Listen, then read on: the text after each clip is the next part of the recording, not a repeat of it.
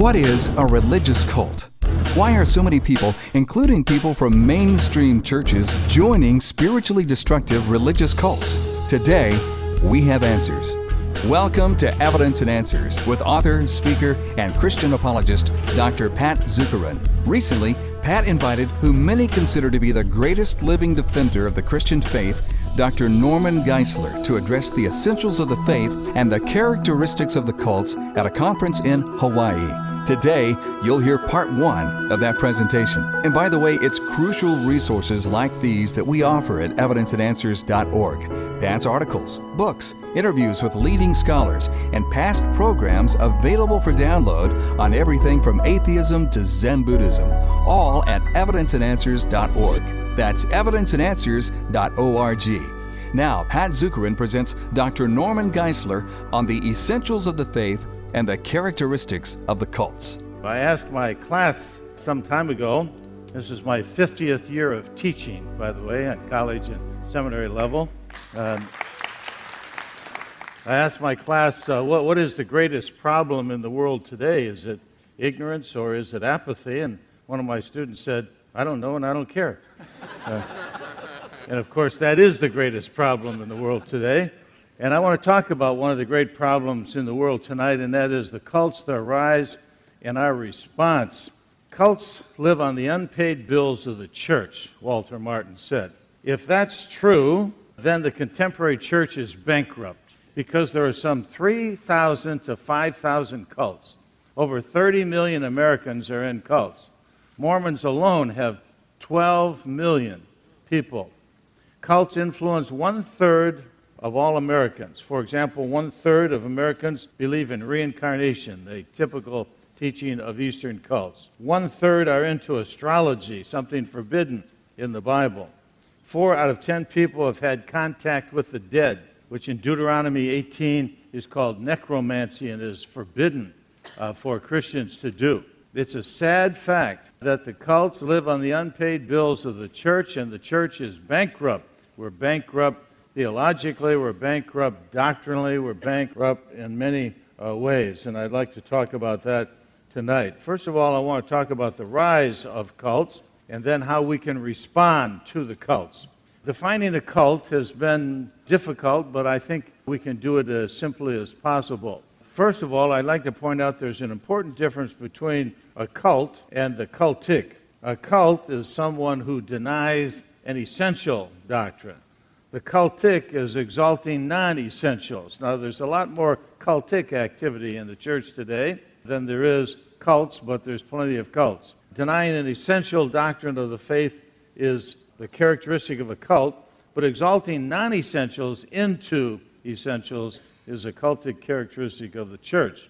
Common characteristic of the cults, then, is what is called heresy. Heresy is a denial of an essential doctrine. Now, you can't know what is a cult unless you know what the essential doctrines are. And the essential doctrines of the Christian church are all spelled out in a book back on the table there that Ron Rhodes and I wrote. A book on essentials is built on three premises in essentials, unity, and non essentials, liberty, and in all things, charity. And here are the essentials of the Christian faith. These are all the doctrines that make Christianity true and that make Christianity livable and viable. We believe that human beings are depraved, they are sinful. All have sinned and fallen short of the glory of God. Romans 3:23. We believe that Jesus was born of a virgin, that Mary had no biological father of the child, that Jesus was miraculously conceived in her womb, and that he was born of the Virgin Mary. And hence he is sinless. Jesus had no sin, he knew no sin, he was a spotless Lamb of God. Uh, he lived a pure and impeccable life. And besides that, Jesus was God, not just a God, not just divine, but he was God Almighty in human flesh, both human and divine. That he had 100% human nature and he had 100% divine nature. And that there is only one God, not two gods, not three gods, not a multiplicity of gods, but only one God. And in this God, there is a triunity, like a triangle. One triangle with three corners, like one to the third power. One times one times one is one. That there's a triunity inside of God. and that this God, because we are sinful, has unmerited favor toward us, called grace, and that this unmerited favor has provided salvation on our behalf, and that essential to getting this salvation is faith. It's absolutely essential. We are justified by faith and by faith alone, based on the atoning death of Christ, that Christ died to pay the penalty for our sins. He rose from the dead to prove he was the Son of God. So, in his bodily resurrection, and he ascended into heaven where he is seated at the right hand of the Father, ever living to make intercession for us, his priestly intercession. And that someday he's going to come back to earth, set up his kingdom, he's going to reign in this world, Christ's second coming. Now, where do we get all these doctrines? We get them from a Bible that we believe from Genesis to Revelation is the infallible Word of God. And that the literal interpretation of this Bible, like the literal interpretation of a road sign or the newspaper, is the correct interpretation. There are 16 fundamental doctrines of the Christian faith. Any group that claims to be Christian and denies one or more of these is, by definition, a cult. These are the essential doctrines. And there's a book back on the table there called Conviction Without Compromise. And the first part of the book has a chapter on each one of these doctrines with all of the verses and all of the reasons. And Christians need to know what these essential doctrines are because they're the ones that are attacked by the cults. Now, the interesting thing is the early Christian fathers knew this because they were attacked by cults, one of which was called Gnosticism in the early centuries. And so they had to put down on paper what they believed. The first one is called the Apostles' Creed that comes to us from the second century. And it reads like this Look at the numbers. The numbers correspond to the 16 uh, numbers of the 16 doctrines that we just uh, went through.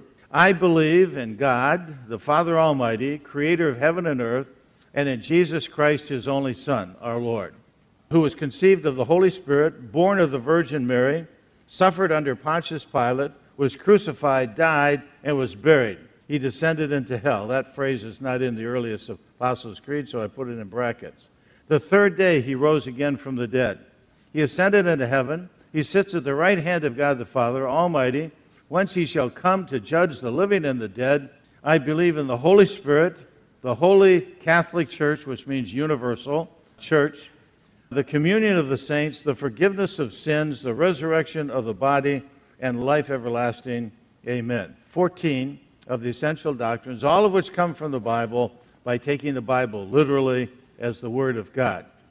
Now, Christians of all varieties, Eastern Orthodoxy, Western Christianity, Catholic, and Protestant, all confess these 16 uh, doctrines. This is what all Christians have in common. In spite of denominational differences, in spite of mode of baptism, form of church government, all of these things we believe in common. These are the essentials of the Christian faith, and they are attacked by the cults because if a cult denies one or more of these, it deserves the term.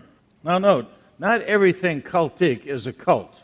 Not every group is a cult in all four senses that we're going to talk about. But doctrinally, a cult is any group that claims to be Christian but which denies one or more of the fundamentals of the historic Christian faith. If they deny the bodily resurrection, they're a cult. If they deny the atonement of Christ, they're a cult. If they deny the virgin birth, they're a cult. And if they deny all of these, or many of them, it makes them even more so a cult. Now, why is it that cults are on the rise today? Why is it that we're having more and more of them? The rise of the cults is one of the phenomena of our day, and I want to address it in our discussion. Common characteristic is the denial of the essential doctrines, and a common characteristic is the exclusivity, an inside track to the truth. A cult is someone who thinks that they have the truth and no one else has it. Exclusivity uh, is put in these terms the tendency to pronounce others outsiders to the truth, the tendency of a self appointed messianic or prophetic role. Our leader has a, a direct pipeline to God, uh, as it were. He is someone who has a unique interpretation on the truth that no one else anywhere has, and you need to belong to this in group. That's one of the tendencies of a cult. In addition to denying a fundamental doctrine, they have a direct pipeline to God.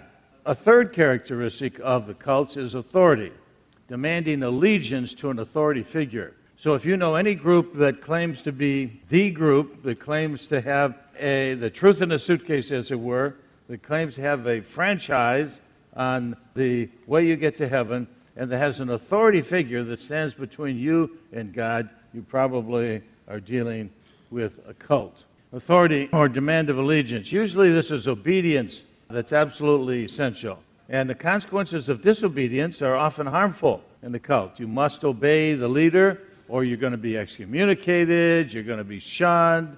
Uh, in some serious cases, even worse than that.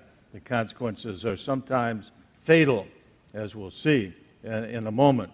Heaven's Gate, you know what happened here. The Hale-Bopp comet uh, went by, and we had cult leader Marshall Applewhite, who led people to die. In fact, you remember they all bought new pair of tennis shoes, and when they found him, there were 39 dead cult members because they believed that if they died, they would catch their opportunity to heaven as the uh, comet went by.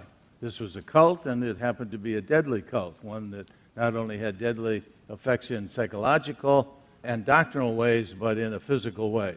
We all remember the tragedy in Waco when the whole compound went up in fire.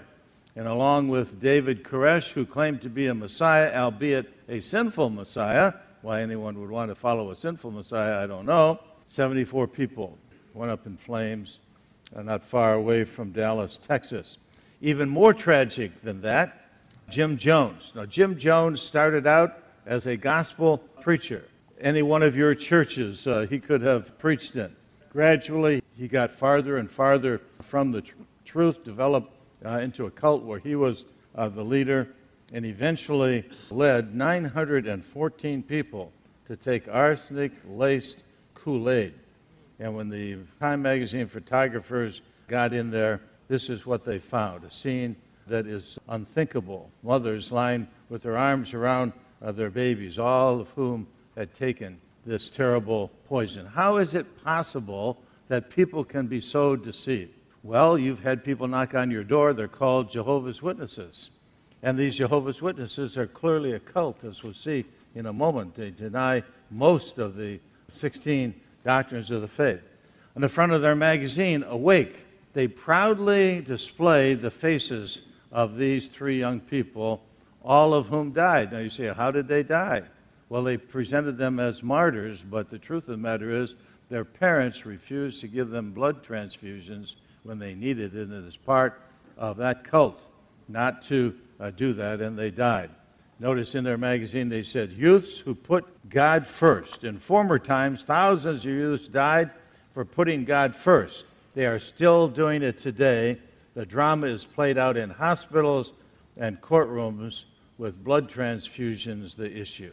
The sad fact of the matter is that uh, they need to awake themselves because these young people are dead because of a cultic belief that it's wrong to take a blood uh, transfusion. Cults are dangerous. They're dangerous doctrinally, they're dangerous psychologically, they're dangerous in some cases physically. The defining characteristic of a cult it's a heresy, denies one or more fundamental doctrine. It has exclusivity and inside track to the truth, has authority figure or group, demand allegiance to the authority, and morally, they're characterized by legalism and anti nomianism, which means anti law. Let me explain what I mean. Morality. Extra biblical law is not found in the Bible, like asceticism or vegetarianism. You say, what's wrong with vegetarianism? Nothing if you're doing it for health reasons, but a lot if you're doing it for spiritual reasons. There's nothing spiritual about eating just vegetables, and there's nothing carnal about eating meat. Jesus ate meat. He ate the Passover lamb, he ate fish. If there was anything sinful about eating meat, Jesus wouldn't have eaten it. As a matter of fact, the sacrifices in the Old Testament were uh, commanded to be given to the priests, and the priests ate them. Vegetarianism for spiritual purposes is, is a cultic teaching. Asceticism, denying physical uh, things. The Bible says God has given us all things richly to enjoy. Uh, He's given us all food, and if, if it's received with thanksgiving, uh, we should be grateful for it. So, asceticism and vegetarianism are two examples of extra biblical laws. Anti biblical laws, laws uh, that are contrary to the Bible, like legalism, where you have a law for everything, how to tie your shoe. Uh, antinomianism, where you have no laws for anything, where you can do anything you want. Libertarianism.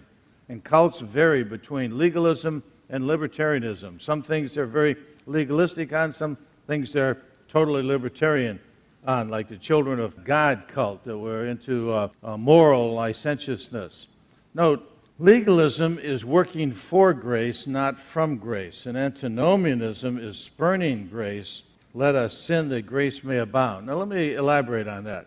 Most cults teach a form of works salvation, if not all, in some form. They're working for grace. You can't work for grace. Grace is a gift. And you can't work for a gift. All you can do is say thank you. And salvation is a gift of God. The wages of sin is death, but the gift of God is eternal life through Jesus Christ our Lord. So legalism is trying to work for your salvation. There are only two kinds of religion in the world. One is spelled D O, and the other is spelled D O N E. One is said, do, do, do, do, do, and God might be pleased with you, and if He's pleased enough, you'll make it. The other says, it is finished, which is what Jesus said on the cross. I have finished the work which you gave me to do, which He said in His high priestly prayer. God did it for us, Christ provided it as a gift, and uh, we receive it by his grace. Antinomianism is spurning God's grace, saying, well, okay, let's sin that grace may abound. If God's going to graciously forgive us, let's sin as much as we can to get as much grace as we can. And Paul said, perish the thought. God forbid. That's antinomianism. The rise of the cults, doctrinally, it results from a failure of the church to teach sound doctrine. Why is it that our young people are falling for false doctrine? Because they weren't taught true doctrine. And if you don't know the truth, you can't recognize what's false. If truth is not found in the church, then it will be sought outside the church. All nature rushes to fill a vacuum. It's true, not only physically, but it's true spiritually as well. And one of the reasons that our young people have fallen into cults is the church has not taught doctrine. I was in Eastern Europe talking to some missionaries a number of years ago, and with glee in their eyes, they looked back at America as you know the great hope spiritually for the world, and they said, "How's the church doing in America?" And I had to give them the bad news. It's 3,000 miles wide and an inch deep. 3,000 miles wide and an inch deep. What do I mean? Well, Barna's survey bears out the statement. 92% of born again, Bible believing Christians don't have a Christian worldview. They don't know what the Bible teaches about absolute uh, truth, about absolute uh, morals. They don't believe the Christian worldview. 92%. That's not liberals, that's not cults, that's born again, Bible believing Christians. And 50% of ministers in evangelical churches do not have a Christian worldview. It's thousands of miles wide, but it's only about an inch deep.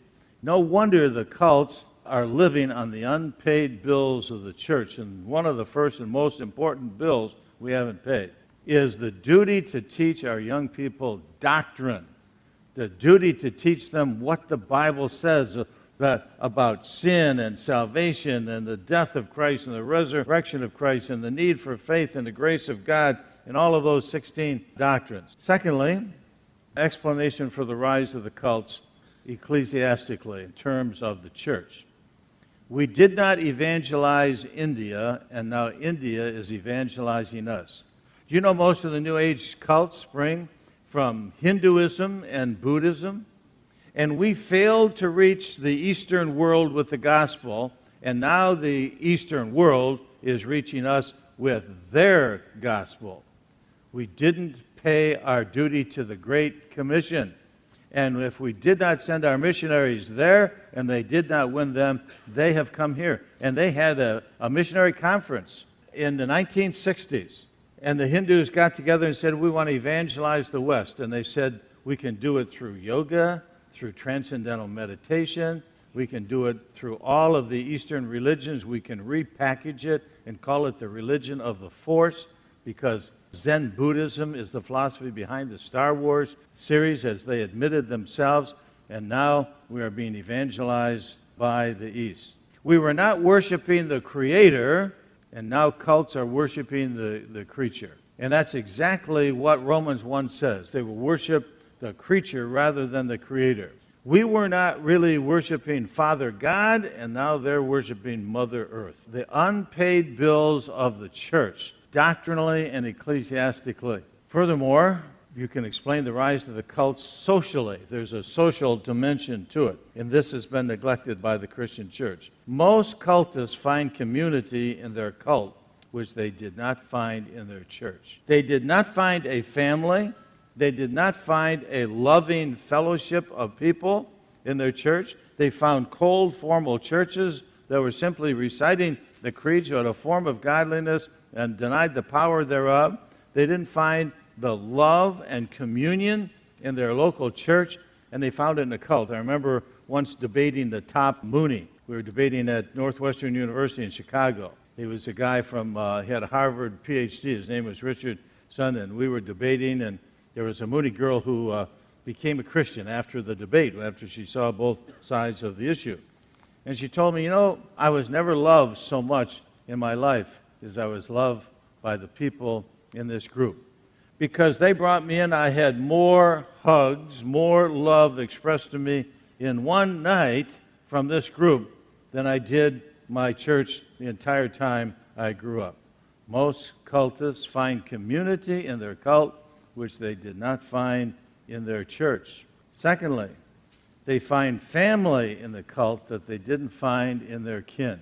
Many of these people come from broken homes. They come from dysfunctional families. They come from groups where there was no love in their home. There was no community there. There was no real community in their church. And they went to a cult and they found both of the things that they lacked uh, one from their family and one from their church. Very important social failure of Christians that has led people into the cults. Morally, there's a reason that people get into the cults.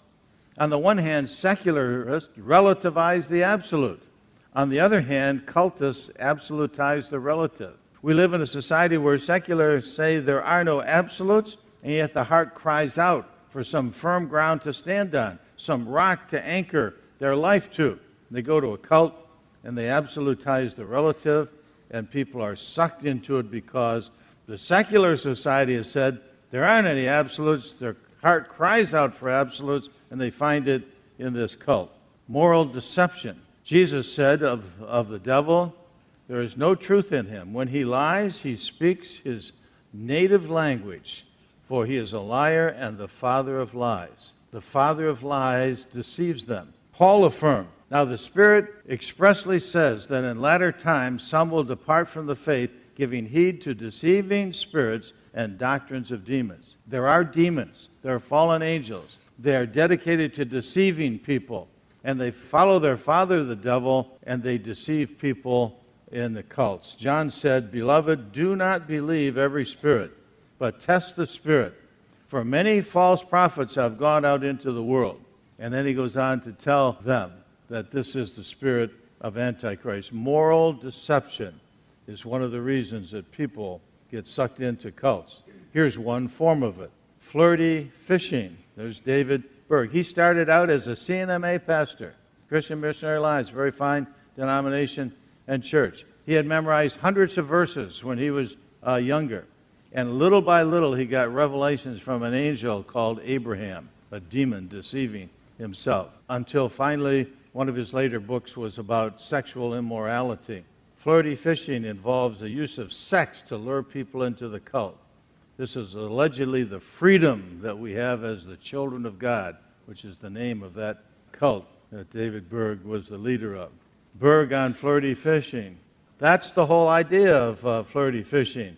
If by sex you can prove there is love, thereby you prove there is God because God is love. What a distorted version of love. Potential converts should fall in love with you first and then with the Lord.